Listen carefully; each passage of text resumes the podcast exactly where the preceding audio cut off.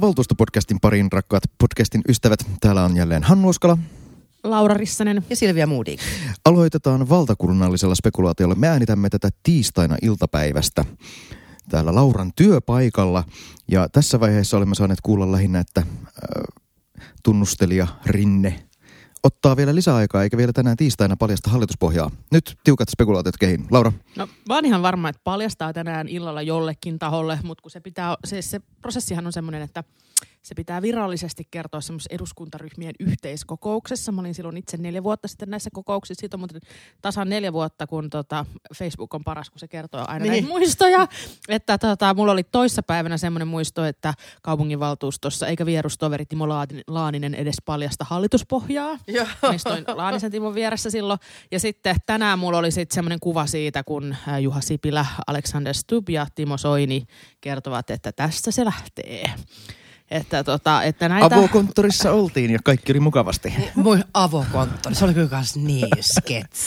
niin, no, mutta, niin. No, niin, no, mutta sieltä... Aika hiljasta joo. oli, sit sieltä lähetti aika pikaisesti. Aika, aika pikaisesti Mutta sä epäilet, että kyllä se tänään jonkun päätöksen tekee, mutta niin, ja sit voi olla, niin, mutta, niin, että sit julkisuuteen huomenna se, siksi se on se, nämä eduskunnan prosessit on semmoisia, että niistä ei sovi, niistä ei sovi poiketa. Ja kyllähän tämä, että tämä kestää, niin kertoo siitä, että, että Rinne vääntää kokoomuksen kanssa, että löytyisikö joku yhteinen pohja. Niin siis varmaan niin kuin nyt vääntääkin, että et, et hehän olivat eilen pitkään istuivat iltaa ja tänä aamulla alettiin ja huomasin jostain kuvasta, että sinne oli kaivettu myös tuo sisäministeri Mykkänen mukaan neuvottelemaan, että et kyllä siellä varmaan väännetään siis taloudesta, työllisyydestä.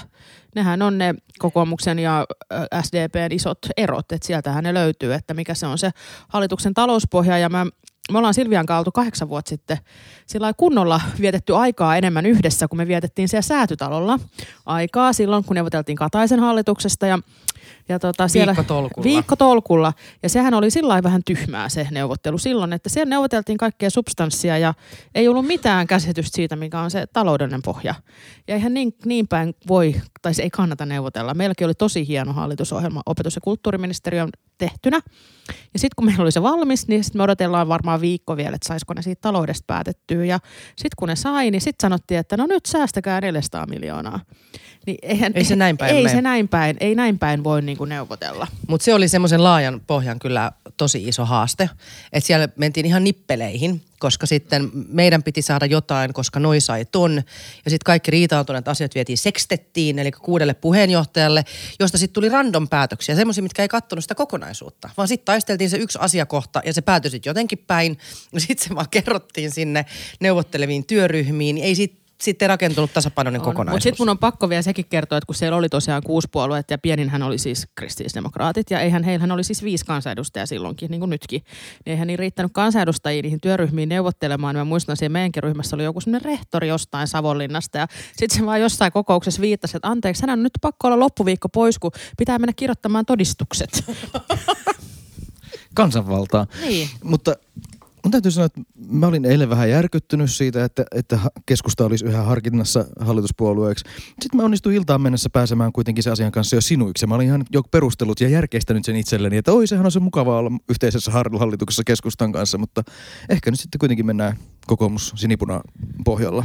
Niin siis kyllähän toi keskustan tappio oli sen verran suuri, että et, et on se vähän haastavaa. Ja sitten mä huomasin, että toi, toi talouselämä Matti Virtanen, on, hän on tehnyt tämmöiset ministeripohjat kaikkialle ja, ja näin. Ja siellä spekuloi, että tuli joku Juha Sipilästä eduskunnan puhemies. Niin, ei se niin, niin ei, se, ei se voi niin, niin kuin mennä. Että keskusta on neljänneksi suurin puolue ja keskustahan ei saa paikkaa puhemiehistöön.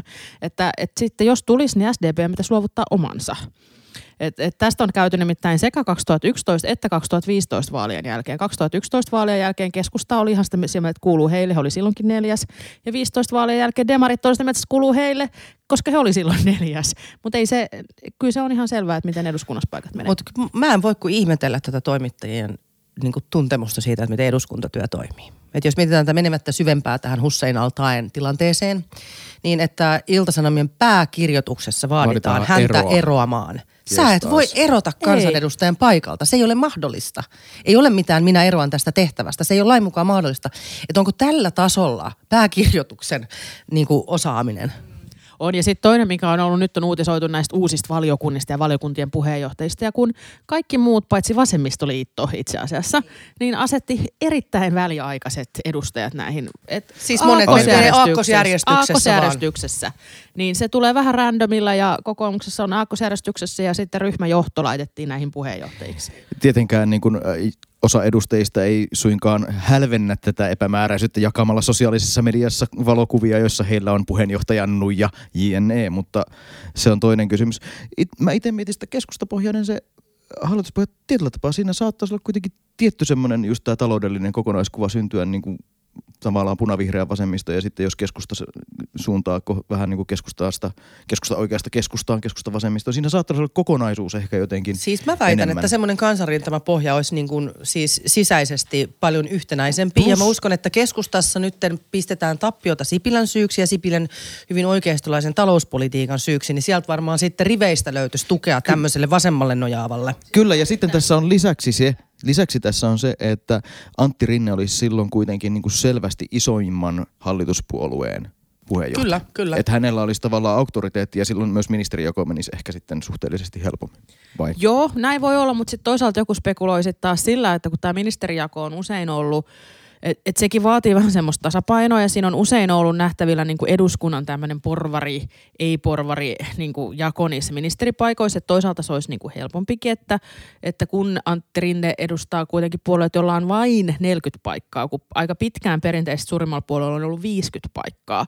Et se, et, et siinäkin sitten se, se tämä tilanne on niin kuin erikoinen, mutta et siis jännäähän on se, että esimerkiksi vihreäthän ei ole koskaan ollut keskustan kanssa samassa hallituksessa, että mitä siitä tulisi? Ai olitte, anteeksi, Ollaan olitte, olitte. Mä unohdin, niin olitte, olittekin, totta, niin olittekin Vanhanen kakkosessa, mä unohdan Sitten sen lähdettiin aina. sieltä. Kun... Sitten te sieltä lähditte, se on totta. Mä jotenkin ajattelin, että ei kun siitä te ette edes lähtenyt, että te vanhanen kakkosesta edes lähtenyt. Sehän meni ihan loppuun asti. Ai on ollut joku hallitus, mistä ei lähdettykään. Sehän mukavaa. Aivan. Nyt mä, mun täytyy vetää takaisin.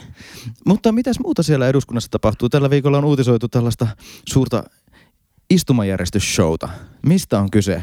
Niin, jota, jota, jo, jota on niin kuin selitetty sillä, että, että puolueet eivät koe, niin kuin, että heidät on asettu oikeasta vasemmistoakselilla oikein. Eihän siinä ole kyse siitä. Siinä on kyse siitä, että missä kohtaa täysitysalia on medialehteri. Eli mistä päin toimittajat mm. ja media ottavat valokuvat. Jos sä istut suoraan sen medialehterin alla, niin sulla on joko pää ylhäältä päin tai takaraivo kuvattuna. Se on se, on just, se ainoa ei, syy. se on just näin, ja sitten mua nauratti Anna Kontula kertoi tuossa Jep podcastissa että vasemmistoliitossa aina niin kuin taistellaan siitä, kuka saa istua äärimmäisenä vasemmalla siellä. Ei muuten pidä paikkaa. Niin, mutta tota, niin siis vasemmistoliittohan on itse asiassa parhaassa asemassa suhteessa siihen medialehteriin, koska sehän on suoraan, niin kuin, kun sä katsot sinne salin toiseen laitaan, niin siellä se, siellä se sitten on. Että et kyllä siinä niin tämmöistä on, ja sehän on semmoista mahdollisuuksien taidetta se istumääristyspeli, että siinä periaatteessa on senioriteetti, mutta sitten sitten ainakin kokoomuksessa, että jos ei halua istua ihan eturivissä, koska sitten on paljon semmoisia, jotka ei halua istua eturivissä, kun ethän se siitä näe saliin. Ja ei niin. Siinä on niin kuin, että se on,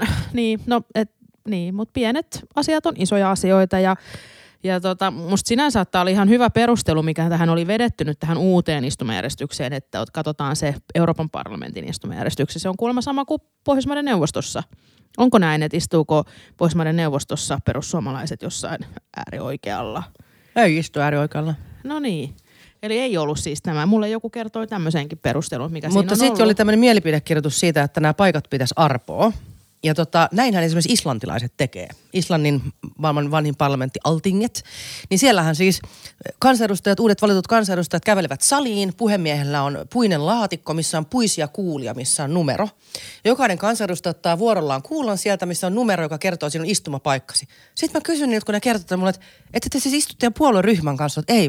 Mä no mitä se sun pahimpien poliittisten vihamiesten väliin. Sä oot, no siinähän te tutustutte ja tuutte kavereiksi. no sitten täytyy muistaa kuitenkin, niin. että, että Islanti on Tampere keskellä Atlanttia, että siellä tavalla asiat on kuitenkin vähän pienempiä ja helpompia ehkä. Ehkä. Vai? Niin, en mä tiedä. Ja sitten, tota, niin, mutta et kyllähän sillä on niinku merkitystä sillä, että kenen vieressä istut siellä salissa. Että jos on pitkä istunto ja no Silvia meistä nyt ainoana tietää, mikä, mikä siinä on, mutta mutta että katsotaan nyt pääseekö noi tuolla yhteisymmärrykseen ja sitten jos Helsingissä mennään Helsingin valtuustossa, niin pitäisiköhän sielläkin sitten miettiä, että missä, että että nythän esimerkiksi piraatit ja feministit istuu vierekkäin, onko se nyt sitten jotenkin lähellä toisiaan vai että mitä näitä, niin näitä pieniä, no, mutta liike nyt istuu tämä taimaisena oikealla.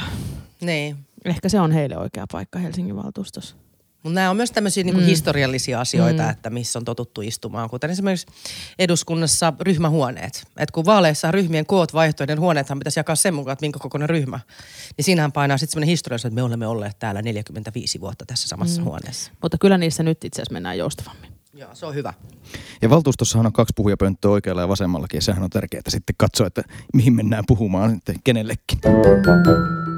Äh, mutta mennäänpäs valtuuston listalle tässä kohtaa. Ja, äh, siellä on, se on yllättävän lyhyen näköinen lista. Siellä on kyselytunti jälleen ystävämme, josta me emme tiedä tässä vaiheessa vielä kysymyksiä. Äh, mutta sitten siellä on kaksi asiaa, josta voitisimme mainita. Äh, asia numero seitsemän on ensimmäisen tässä toimittilojen vuokraaminen kulttuuri- ja vapaa-ajan toimialan käyttöön. Niin, avappas se, mistä no, on kyse. Siis pähkinänkuoressa on kyse siitä, että kulttuuri- ja vapaa-aikatoimiala, joka luotiin useammasta eri virastosta tässä männä vuonna, toimii tosi monessa eri osoitteessa, tosi sekavissa erilaisissa tiloissa ja kokoustetaan siellä täällä ja ne, se ei ole millään tavalla äh, hallinnollisesti eikä muutenkaan esimerkiksi jos yritetään tässä nyt sitten jotain yhteistyötäkin tehdä, niin se ei ole vaan niin kuin kätevää eikä hyödyllistä. Ja nyt sitten siirrytään yhteisiin toimitiloihin tuonne tota Vallilaan, sinne tota Konepajan alueelle ja tässä samassa yhteydessä kuitenkin Toimialan tilojen käyttö tehostuu kolmella ja puolella tuhannella neliöllä ja suorat vuosikustannukset alentuu noin 215 000 euroa. Eli saadaan ihan niin kuin kuitenkin merkittävä säästökin aika. On, on. Ja varmasti se tuo sille toimialalle yhtäläisyyttä, että kyllähän moni puhuu vieläkin liikuntavirastosta Just ja näin. nuorisovirastosta. Että tavallaan, että kyllähän tässä on niin kuin, se voi tuntua hassulta, että joku tämmöinen käytännön asia ratkaisee sen, että miten yhtenäisiä ollaan, mutta niin se vaan on. Vähän niin kuin siellä eduskunnan suuressa salissakin. Niin just. Mm että nyt sitten sielläkin pahimmat vihamiehet pääsee istumaan vierekkäin. Mutta mä en usko, että meidän valtuuston kokous jää kovinkaan kuitenkaan lyhyeksi, vaikka lista on lyhyt, koska meillähän on siis äh, seurantaraportti meidän AM-ohjelmasta, eli asuminen ja maankäyttö kotikaupunkina Helsinki, joka siis tehdään kerrallaan tämä ohjelma, tärkein dokumentti, joka ohjaa äh, Helsingin äh, rakentamista, asuntotuotantoa, maankäyttöä.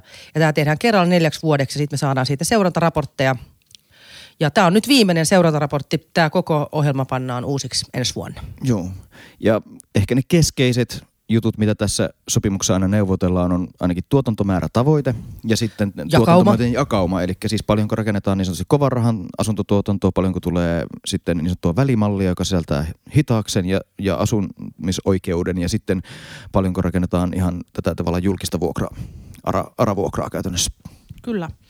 Ja tota, tämä kertoo meille monenlaisia lukuja tämä raportti. Mutta tota... Tämä on mielenkiintoista. Ehkä uutena tämä mm. näkyy mun mielestä, jos nyt oikein muistan, niin meillä ei ole tämä niinku hiilineutraalius ja ympäristöystävällisyys, ilmastoteot ei ole koskaan näkynyt näin isona yksittäisenä. Sehän johtuu siitä, että me ollaan tehty tämä hiilineutraali Helsinki 2035 toimenpideohjelma. Joo. Ehkä ihan avainluvut kuitenkin on, on se, että siis viime vuonna valmistui vähän alle 5000 asuntoa, joka on tavallaan historiallisesti ihan kohtuullinen määrä, mutta se ei ole lähelläkään sitä tavoitetta, minne pyrittiin. Joka on 6000. Joo, viime, viime vuodelle. Mutta sitten toisaalta on aloitettu lähestulkoon 8000 asuntoa, eli voisi ajatella, että vuonna 2019 tehdään asuntorakentamisessa Helsingissä ennätys. Näistä tota, rakennuksista 55 prosenttia oli täydennysrakentamista. Nyt täytyy kysyä, että mikä, millä tavalla se ihan tarkalleen määritellään. Niin, että onko esimerkiksi keskipasilla täydennysrakentamista. Näin just. Ja sitten 87 pinnaa on kerrostalossa, että, että kyllä tässä aika tiivistä kaupunkia ollaan rakentamassa. No näin se on, ja tota, mutta tämä on, että jos, jos olet asuntonörtti ja kiinnostaa tämä asuntorakentaminen, niin tämä on oikeasti aika havainnollinen tämä raportti. Tämä on erittäin Täällä hyvin on esimerkiksi sivulla 21 tämmöinen ihan karttakuva, mistä näkee, että missä ne Vuodenvaihteessa nimittäin oli yhteensä 10 032 asuntoa rakenteilla. Joka on aivan huikea. Paljon hyviä numeroita tässä Paljon hyviä numeroita tässä podcastissa, mutta täällä näytetään, että suurin luku on tietysti tuo Kalasatama. Että siellä on yli siellä on noin 2500, että noin neljäsosa näistä oli rakenteilla Kalasatamassa. Herttoniemeen rakentuu, Kruunuvuoren rantaan, Länsisatamaan, sinne Pohjois-Pasilaan, Kuninkaan tammeen. Että kyllä meillä on tota, On, mutta se minkä takia mä en tuudittaudu tähän niin hyvin luku, lukuihin, vaikka saataisiin ensi vuodesta valmistuneiden asuntojen mm. niin kuin huippulukema, on se, että kun katsoo just noita alueita, mitä sä Laura luettelit, niin nämä on tosi paljon näitä meidän uusia alueita, missä me on päästy ihan nollasta tekemään kaavaa, missä me saadaan kerralla tehokasta ja paljon. Et vaikka tästä on 55 prosenttia täydennysrakentamista, niin tämä tulee vaan hankaloitumaan, kun me mennään eteenpäin meidän yleiskaavan mm. kanssa, josta lähes puolet on siitäkin täydennysrakentamisen kautta. On, ja siis yleiskaavahan nyt tietysti se ei sillä vielä tässä näy, koska yleiskaavahan astui voimaan joulukuussa. Kyllä. Ja tosiaan äh, 10 032, oliko se niin? Niin monta asuntoa. Se tarkoittaa suurin piirtein sitä, että jokaiselle huittislaiselle on rakentumassa tällä hetkellä Helsingissä oma asunto. Et aika, aikamoisia määriä. Ja Huittinen on kuitenkin Suomen 98 suurin kunta. Ja sitten kun käytännössä asunnossa asuu niin kuin tosi paljon enemmän väkeä, niin me, me rakennetaan joku suurin piirtein Pieksämäen verran kämppiä ensi vuonna. Hyvä me. Sitten mikä mä tässä mä haluan nostaa positiivisena asiana on sen siis, että segregaatio, eli alueiden välinen eriarvoistumiskehitys, niin tässä Helsinki on onnistunut. Ja mun mielestä tämä edelleen tunnusluvuiltaan ja niin kuin suunnitelmaltaan niin näyttää todella hyvältä. Tänne on valittu nyt tiettyjä kaupunginosia, joita erityisesti lähdetään kehittämään. Malmin kartano Kannelmäki, Malmi Mellunkylä, Merirastila Jakomäki. Mielestäni juuri oikeat alueet, jonne panostaa nyt ekstraa, tehdä samat sinne kuin mitä tehtiin esimerkiksi Myllypuroon, jonka koko profiili on muuttunut. Se näkyy myös asuntojen hinnan kehityksessä ja nyt tarvitse iloita siitä, että sielläkin on nykyään kalliimpaa, mutta se kertoo siitä vetovoimaisuudesta ja siitä, että sen, sen alueen niin kuin ilme ja maine ja, ja tunnelma on, on muuttunut. Ja tässä Helsinki on ihan niin kuin oikeasti Euroopan tasolla niin kuin ihan huippuesimerkkejä segregaation vastaisessa työssä. Joo, ja se on, siis se on tosi tärkeää, koska se on se, mikä ratkaisee sen, että millaista Helsinkiä me rakennetaan ja, ja miten, tota, miten me taklataan tämä tulevaisuus. Mä itse haluan nostaa sen, että mä olin yllättynyt tästä, että helsinkiläisistä 49 prosenttia asuu vuokralla. Se on aika iso luku. Se on Et iso luku. Et kun, kun on, on jotenkin itsellä ollut koko ajan sellainen fiilis siitä, että että kun suomalaiset on tosi niin kuin voimakkaasti omistusasumisihmisiä, että taisi myös Helsingissäkin. No tota, se, tietysti sitten se, että missä ryhmissä tämä vuokralla asuminen kasvoi, niin se sitten toisaalta kertoo sen, että minkä takia Helsingissä asutaan paljon vuokrilla. Eli vuokralla asuminen on yleistynyt kaikilla asuntotyypeillä, paitsi kahden vanhemman lapsiperheillä. Eli siis yksin, yksin asuvat, yksin, yksin huoltajat, jotka ovat siis, joilla on niukempi toimeentulo, niin heille ei ole enää varaa hankkia omaa asuntoa Helsingissä. Tämä juuri näin. Ja tässä on siis OECDltähän tuli semmoinen raportti tuossa jokunen viikko sitten, missä nostettiin esiin siis se, että mäkin on hirveän usein, kun mä puhun asumisesta Helsingissä, niin mä oon kantanut eniten niin kuin huolta siitä, että miten köyhillä ja pienituloisilla on varaa asua Helsingissä. Mutta nyt mun mielestä nämä luvut kertoo meille sen, että meillä on keskiluokka ahdingossa. Ja silloin kun keskiluokka alkaa olla ahdingossa ja keskiluokka ei enää pärjää, niin silloin vaikutus siihen, että miten sen kaupungin vetovoima kehittyy. Se on itse asiassa todella iso mittari. Ja sen takia meidän pitäisi kiinnittää meidän huomioon nyt, siis totta, mähän on sitä mieltä, että ARA-tuotantoa pitäisi tehdä isompi määrä kuin mitä me nyt tehdään, mutta meidän pitäisi kiinnittää huomioon niihin keskiluokan ratkaisuihin. Mutta eikö tämä toisaalta kerro siitä, että eihän kaikki nämä 49 pinnaa suinkaan asu ARA-vuokralla, vaan se kertoo kaikesta vuokra asumisesta. Kyllä. Ja eihän se nyt sinällään ole suoraan sitä, että ollaan ahdingossa. Sehän voi olla ihan vaan rationaalinen valinta asua vuokralla Joo, myös. ja itse asiassa se on nimenomaan se sääntelemätön vuokra on ollut se, mikä on noussut näillä yksin asuvilla. Et Mut- se on, mut niinku, se on siinä on just- niinku käyrän ylöspäin. Mistä sitten, että mikä on sitä, että halutaan valita niin, että se sopii muuten elämäntilanteeseen ja on itselle oma valinta. Ja mikä on se, että ei ole vaihtoehtoa muuhun. Koska tässä kaupungissa iso osa pääsee halvemmalla maksamalla omaa asuntolainaansa kuukaustasolla kuin olemalla samanlaisessa asunnossa vuokralla. Joten niin kuin silleen mä ajattelisin yksilö omaa talouttaan miettien, niin mieluummin valitsisi sen, että maksaa ensinnäkin itsellensä sitä asuntolainaa pois ja selvii kuukaustasolla pienemmällä kustannuksella. Mutta tota, niin, ähm, Hannulla oli tässä, kun me suunniteltiin tätä meidän podia, niin sulla oli aika semmoinen kovakin vauhti päällä, kun sä vähän halusit kritisoida tätä. Niin, Hesarihan on kirjoittanut Hesarin, siitä, tota, että Viinissä niin, heidän niin. vastaava aratuotantonsa, jos näin voi sanoa, siis kaupungin oma tuotanto, 5 euroa Siis, neliö. joo. Muutetaanko Hannu Viiniin? No ei muuteta Viiniin. Hesari on nyt kirjoittanut kaksi juttua Viinin äh, asuntomarkkinoista. Ja Viinissä on Viiden tos- euron vuokrista. Ja viiden euron vuokrista. Ja siellä on siis tosi erilainen asuntomarkkina. Ensinnäkin siis se, että siellä on asunut jo sata vuotta sitten enemmän ihmisiä kuin mitä siellä asuu nykyään. Että siellä on ollut tavallaan semmoinen tavallaan romahtanut, muun muassa toisen maailma, toisesta maailmansodasta johtuvien romahtanut asuminen siellä Viinissä. Ää, mutta tärkeä juttu on se, että kun se viiden euron neliövuokra, mistä nämä molemmat jutut ovat lähteneet ja kertoneet sen pääotsikkona suurin piirtein, niin kun se ei pidä paikkansa. Se on niin sanottu viiniläisessä käsitteessä nettovuokra, joka ei sisällä muita kustannuksia, jotka liittyy siihen asumiseen. Eli Kuten ei, meillä pääoma. Kuten, se, on, se vastaa siis suurin piirtein meikäläistä pääomavuokraa, jonka päälle tulee sitten sen asunnon ylläpitokustannukset tavallaan niin kuin huoltovastike ikään kuin. Ja sitten ainakin meillä sitten vielä tonttivuokra. Josta päästään siihen, että jos samalla periaatteella lasketaan Hekan kanssa, jos Hekassa keskimäärin ton, äh, neliövuokra on 11,7 euroa, niin lasketaan sitten tavallaan vastaava nettovuokra, niin päästään sen varmaan suurin piirtein 6 euroon. Kuuteen, joka ei ole euroa. sitten taas enää niin hirveän kaukana siitä viinin viidestä eurosta, jossa päästään keskustelemaan siitä, että, että, että jos Hesari otsikoi, että miksei Helsinki ota oppia viinistä, jossa ollaan vihdoinkin keksitty ratkaisu halpaan asumiseen, niin hemmetti soikoon, kun me tehdään just sitä, mitä viin on tehnyt. Ja, ja me ollaan vielä, vielä näyttää just, että tämä meidän, me ollaan tehty sitä segregaation ehkäisyä just oikeilla tavoilla. Mutta koska näiden kaupunkien historiat ja se, miten se yleinen asu, asumisen omistaminen ja kaikki muu on näissä kaupungeissa, jotka on tosi pitkäjänteisiä, siis satojen vuosien juttuja, niin ei me nyt voida niin yhtäkkiä ruveta tekemään niin täsmälleen jotain viiniläistä konseptia, jossa kaksi kolmasosaa asunnoista on niin kuin julkisia. Se, mistä mä pidän viin, viinin konseptit tässä ajattelussa, mä oon itse asiassa käynyt siellä opintomatkalla just näissä asumiskuvioissa, niin on se, että siellä kyllä niin kuin julkinen valta kokee, että heillä on paljon enemmän työkaluja siihen asuntomarkkinaan vaikuttamiseen ja siihen tilanteeseen vaikuttamiseen, kun meillä taas nostetaan kädet ylös ja sanotaan, että ei me voida markkinoille mitään. Siitä ajattelusta mä pidän, että se kaupunki kokee olevansa vahva toimija. Mutta siis minä ja sinä, kun me olemme perehtyneet tähän asiaan, me luimme sen Hesari jutun samalla tavalla. Että mä kanssa heti miettiä, että no mitä tuon viiden euron päälle sitten tulee, että ei se talojen kunnossapito hirveän eri hintasta voi viinissä ja täällä olla. Että kyllä siihen toinen viisi euroa tulee Ei, päälle. kyseessä on sielläkin koko ajan historialliset kiinteistöt, joiden Niin.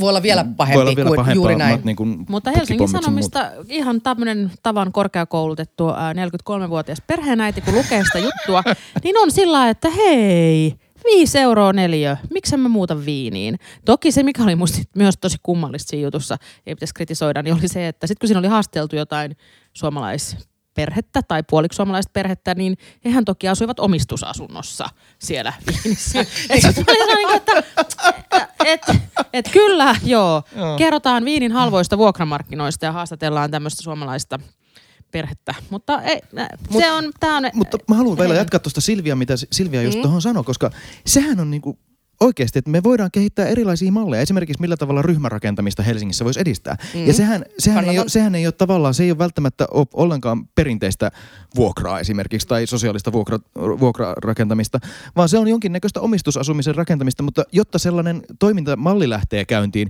niin siinä taas sitten kaavoittajalla ja niin kuin kaupungilla voi olla roolinsa, millä, Kyllä. tavalla esimerkiksi rahoitukset ja tontit ynnä muut jaetaan. Tai osuuskuntamalli. Tai osuuskuntamalli, joka on itse siellä asiassa- Viinissä se Juuri näin, malli. ja se osuuskuntamalleja on monenlaisia erilaisia. Se on semmoinen, missä pystyttäisiin tuomaan yhteen siis niin kuin kaupunkiasukkaat ja gründerit. Juu. Ja antaa gründerille sen verran, että se on tyytyväinen, että se lähtee siihen, mutta rakentaa malli, jossa lopulta asukkaat voittaa. Löydettiin Silvian kanssa punavihreä yhteistyö. Miltäs äh, Laura kuulostaa?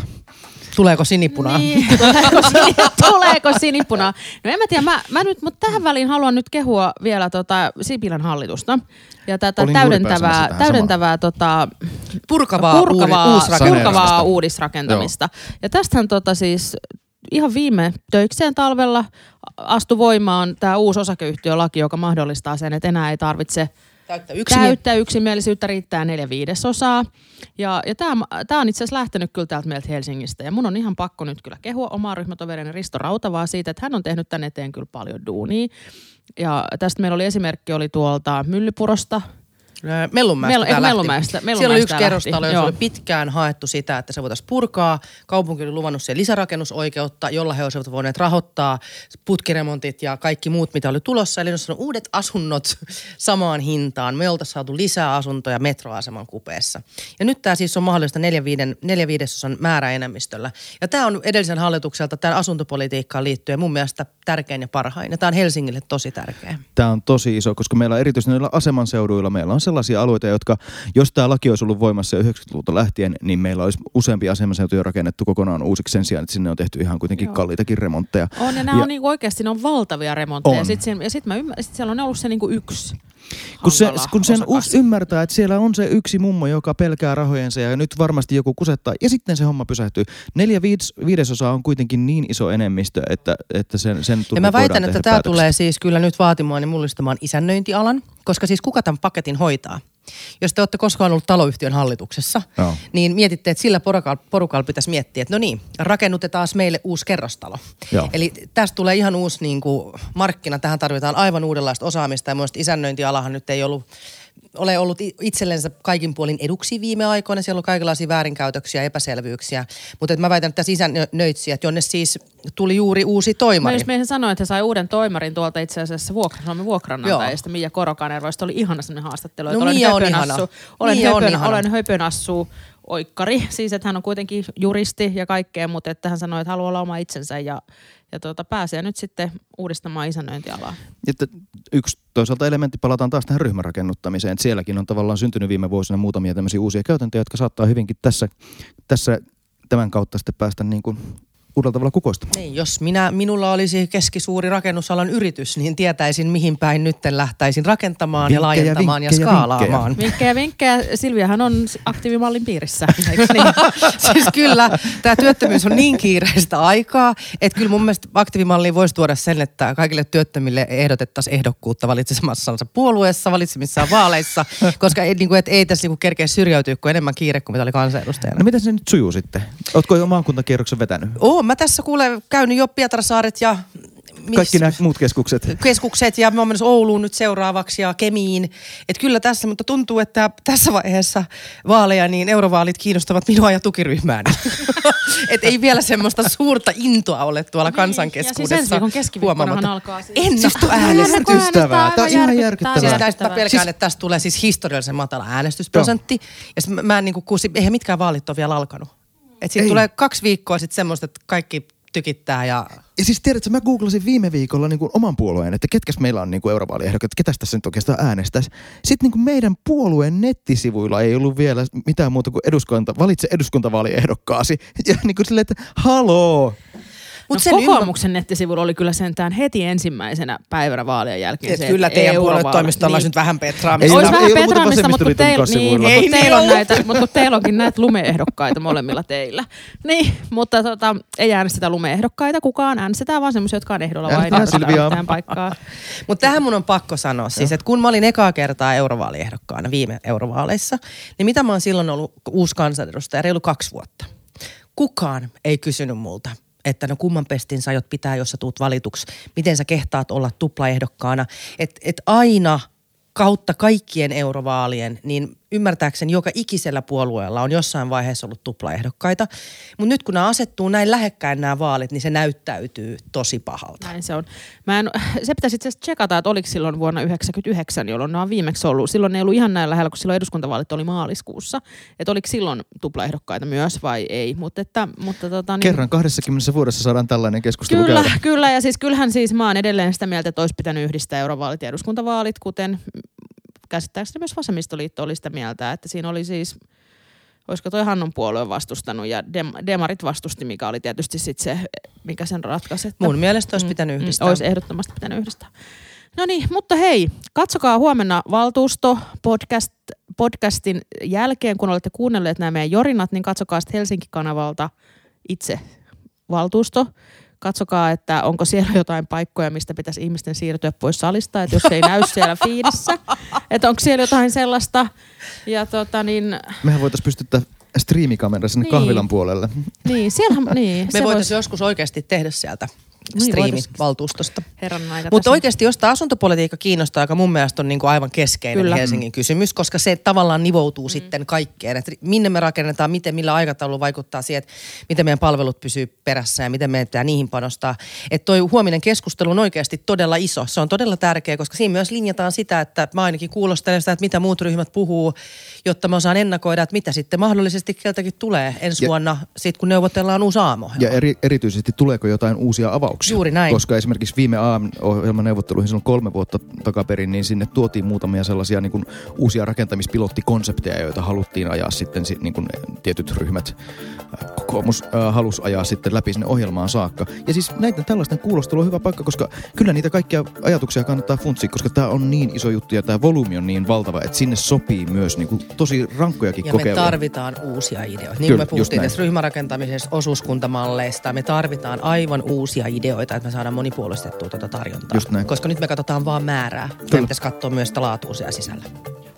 Ai että mä, voin, mä voisin puhua tästä aiheesta siis Tämä on ihanaa. Huomenna saadaan taas puhua. Huomenna voidaan puhua Huomenna lisää. voidaan voidaan puhua. puhua. Eli siis jatkot, valtuustopodcastin jatkot on huomenna Helsinki-kanavalla. Ja kertokaa hei kavereillenne kanssa podcastista. Joo. Yes. Yes. Yes. Hyvä, kiitos. Moi moi. Moi moi.